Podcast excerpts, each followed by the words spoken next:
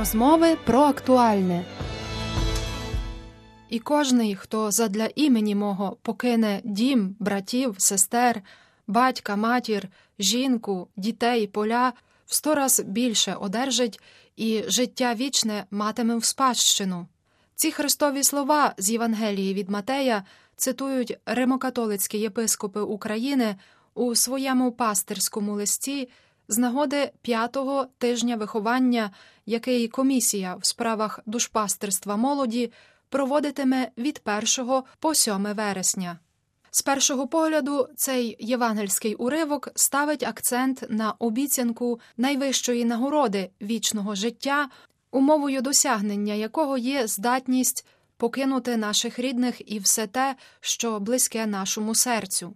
Але розуміння того, в чому полягає вічне життя, допомагає нам усвідомити, що тут йдеться не стільки про покинення або відмову від чогось, стільки про переосмислення стосунків з нашими рідними і ставлення до всього, чим ми володіємо, у перспективі тих стосунків, які вчиняють нас справжніми людьми, стосунків зі своїм творцем. Цей контекст допомагає також зрозуміти тему цьогорічного тижня виховання від дому додому. Перший дім це батьківський дім, який кожен з нас повинен покинути, якщо не фізично, то духовно, для того, аби, як зазначають ієрархи у згаданому листі, осягнути мету своєї земної мандрівки і духовного зростання, тобто дім Небесного Отця. Про цю ініціативу в інтерв'ю для Радіо Ватикану розповіла працівниця комісії у справах душпастерства молоді Анна Додар, відповідальна за проведення п'ятого тижня виховання.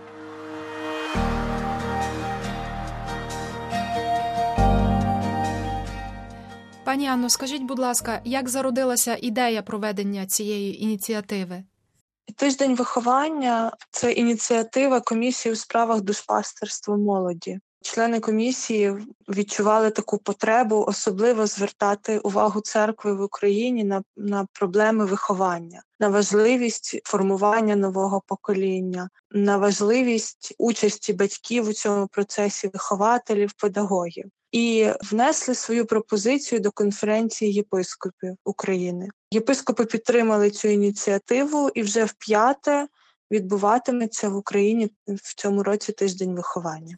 Яку роль, на вашу думку, відіграє церква у вихованні дітей в сучасному українському суспільстві?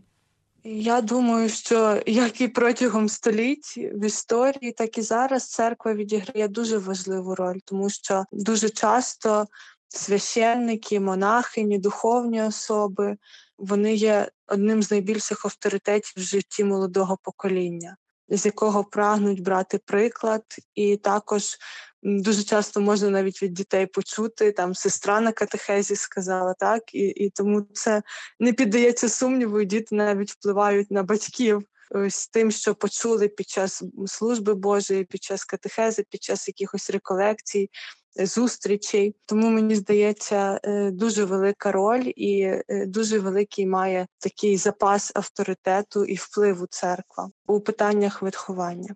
Я е, народилася ще в радянському союзі, але пішла в школу вже в незалежній Україні. І я пам'ятаю, що в початковій школі у нас була дуже сильна, ну така виховна складова вчителі дуже багато вкладали патріотичних думок, дуже багато було розмов, такої праці, які допомагали нам дізнатися більше про Україну, полюбити нашу державу.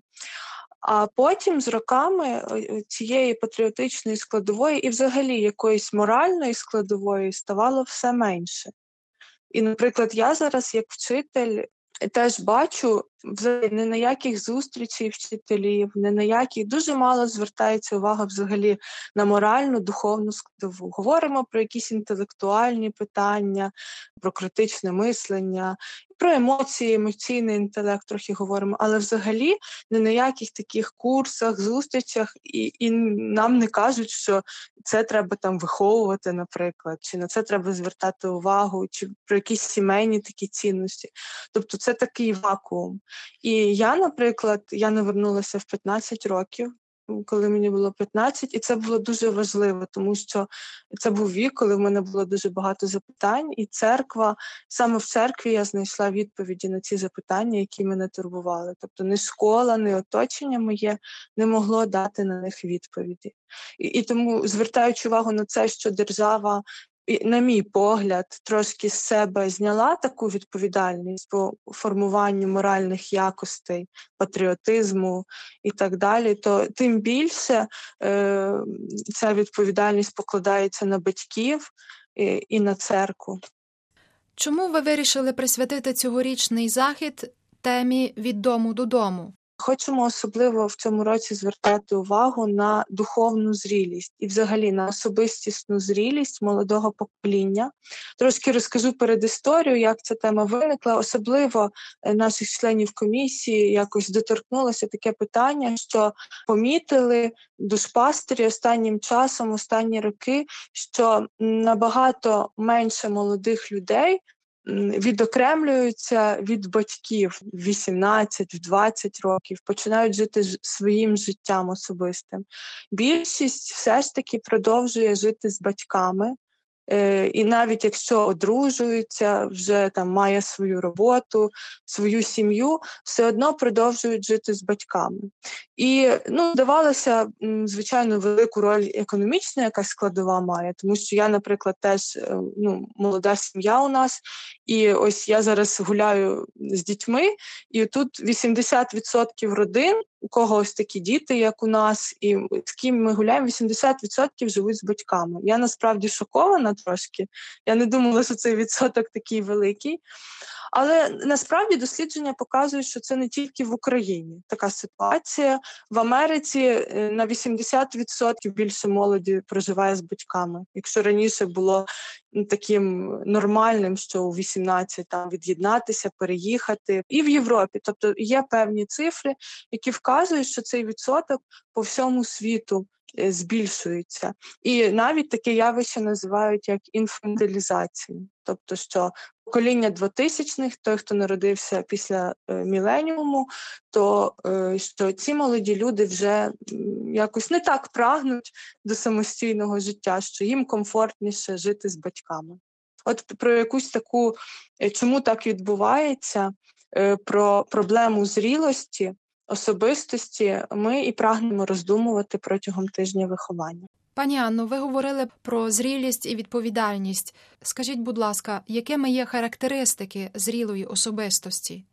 Дуже багато про це написано, дуже багато досліджень. Тема зрілості вона така різнорічна, тому якоїсь такої одної класифікації, єдиної, спільної, її немає. Різні автори дуже багато є напрямків, але ми спробували виділити найголовніші, які б об'єднали всі риси зрілої особистості, які ми бачимо.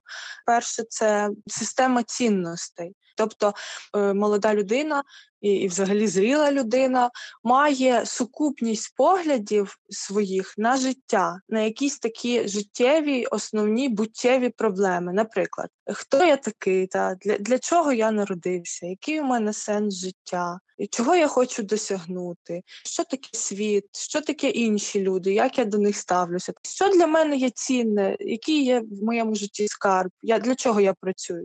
Тобто мати відповіді на ці питання дуже важливо. Що я в житті хочу робити, куди вкладати свій час і так далі. І ось саме система цінностей вона дає відповіді на це запитання. Бо якщо я знаю, хто я, які в мене є таланти, то мені легше відповісти на ці питання, і я вже можу в цьому напрямку працювати, а не е, продовжувати пошуки. Другий такий напрямок це емоційна зрілість. Зараз це називають таке модне поняття емоційний інтелект. Е, до речі, єпископи особливо звернули теж на цей напрямок увагу у своєму пастирському посланні, яке має бути прочитане 5 вересня під час служби Божої. І ця емоційна зрілість вона полягає в тому, щоб розуміти свої емоції, свої почуття, вміти їх назвати, вміти з ними якби жити, і відповідно виходить з цього вміння співпереживати тобто емпатія.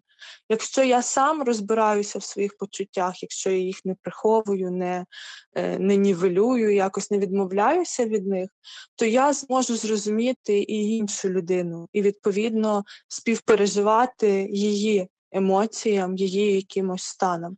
І це і теж закликаємо батьків теж на це звертати увагу, тобто вчити дітей. Розпізнавати свої емоції, називати їм, питати, що вони відчувають, і відповідно співпереживати, теж вчити їх цієї емпатії. Наступний напрямок це е, соціальна така зрілість, е, це вміння приймати рішення і робити вибір. І це теж запрошуємо батьків звертати увагу і формувати це вміння теж через практику і не чекати до не, так, що до 17 я за тебе чи до 18 буду вирішувати, а потім хай сам розбирається.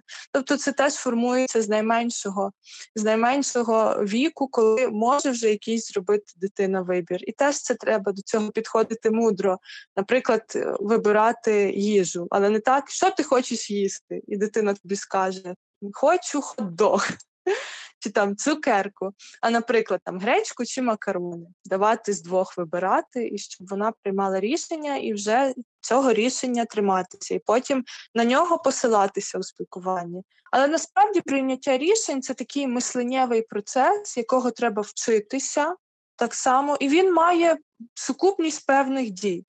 Наприклад, таке просте рішення теж хочеш ти відвідувати якийсь гурток. Там, наприклад, ой, я там побачила гарних дівчат, я хочу бути моделлю. Все треба починати обговорювати. Для чого? З якою метою?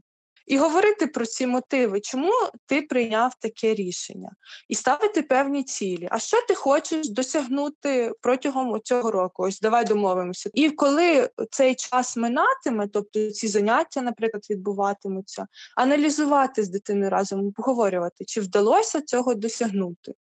Якщо в якийсь день вона скаже, я не хочу заходити. А чому? Ти змінилися цілі, змінилися якісь потреби, змінилися умови. І тоді рішення воно стає осмисленим. Тобто будь-яке рішення коротка рефлексія, яка дасть можливість зрозуміти, що рішення це не щось таке, мені захотілося. так? Рішення це результат якоїсь мисленнєвої роботи. І тоді буде легше з цим, і ці рішення будуть частіше правильними і відповідати потребам. І з цього випливає з цього вміння приймати рішення, бо можна наприймати багато рішень, але ще треба вміти їх дотримуватися тобто бути відповідальним. Це велика робота, титанічна і для батьків, і для самої дитини навчитися цьому. Це велика праця над собою і така спільна. І теж починати з маленьких справ. Бери на себе якусь відповідальність, спочатку маленьку, потім більшу, більшу, більшу. А батькам теж покладати на дітей маленьку відповідальність, там спочатку іграшки збирати, потім там прибирати за собою, ставити посуд, потім мити за собою посуд, довіряти маленьку кількість грошей і щоб сам сама розпоряджалися, і такими маленькими кроками готувати до дорослого життя, до того, щоб потім ці дорослі обставини не стали якимсь сюрпризом і не призвели до біди. Ми проговорили про такі психологічні напрямки, а звичайно, без духовної зрілості неможливо цього всього досягнути, бо те, що не можемо ми своїми силами, то те може довершити Бог, і всі ці питання життєві Бог уже для нас приготував прекрасний план щодо них прекрасний план, щоб ми були щасливими. І папа Франциск теж дуже багато роздумує про молодь, і в своєму напоумленні Христос Вівід він теж звертає увагу батьків, як важливо для такої зрілості навчити дитину жити е, вірою жити Божою присутністю, жити Євхаристією і молитвою, своїм прикладом показувати, як працюють чесноти, як можливо бути святим, і що ця святість і є джерелом щастя, що чисте сумління, віра відкриває двері в усі ті мрії до чого молода людина прагне. Це до визнання, до якоїсь реалізації, до цікавого життя, до повного пригод життя, до щасливого, до любові, до якихось таких плодів. Наостанок хотіла б сказати, що папа Франциск зауважує, що ознакою такої духовної зрілості найбільшою є братська, милосердна, така вірна любов, чого б хотіла також побажати всім нам. Це було інтерв'ю з Анною Додар про п'ятий тиждень виховання, який організовує комісія у справах душпастерства молоді Римокатолицької церкви в Україні.